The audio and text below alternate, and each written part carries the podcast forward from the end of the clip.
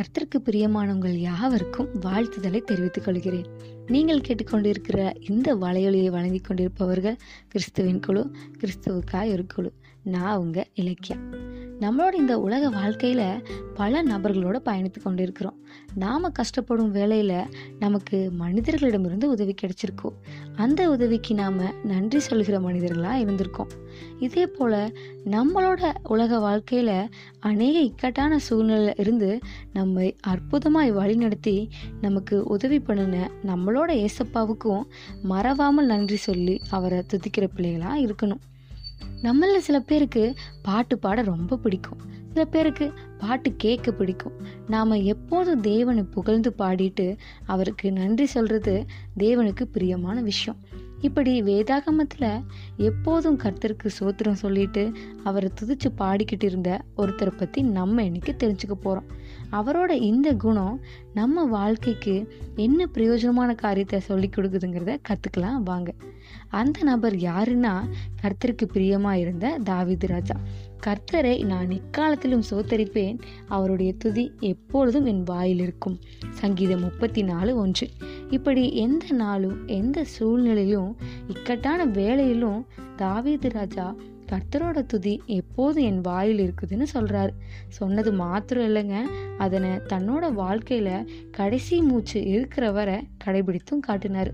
இதற்கு எடுத்துக்காட்டா அவரோட வாழ்க்கையிலிருந்து நான் உங்களுக்கு ஒரு சம்பவத்தை சொல்ல போகிறேன் தாவீது சின்ன வயசுல ஆடு மேய்க்கிற வேலையை பண்ணிட்டு இருந்தார்.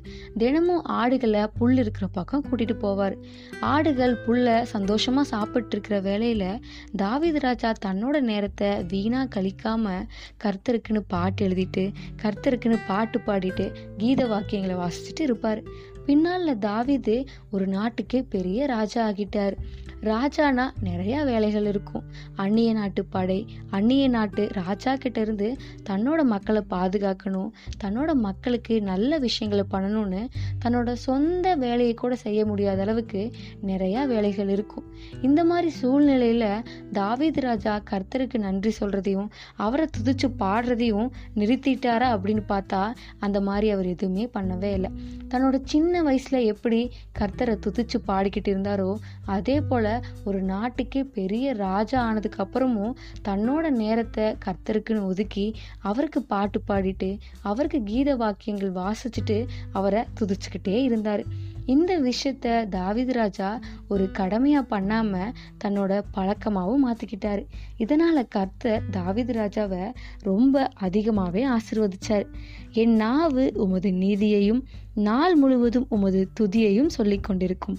சங்கீதம் முப்பத்தி அஞ்சு இருபத்தி எட்டு. கர்த்தரோட நீதியையும் அவர் துதியையும் நாள் முழுவதும் தாவீது ராஜா பாடிக்கிட்டே இருந்தது போல நாமும் நம்மளோட இந்த வாழ்வில் அவர் கொடுத்த நாவில் எந்த வேலையிலும் எந்த சூழ்நிலையிலும் அவரை மாத்திரம் துதித்து மகிமைப்படுத்தி கொண்டே இருப்போம். இதனால் கர்த்தர் நம்மை நன்மையினால் அதிசயமாய் நடத்துவார் நம்மை ஆசிர்வதிப்பார். நன்றி மறவாத பிள்ளைகளாய் கர்த்தருக்கு துதி சொல்லுவோம். தொடர்ந்து இணைந்திருங்கள். நீங்கள் கேட்டுக்கொண்டிருக்கிற இந்த வலையொலியை வழங்கி கொண்டிருப்பவர்கள் கிறிஸ்துவின் குழு கிறிஸ்துவுக்காய் ஒரு குழு. நான் உங்கள் இலக்கியா.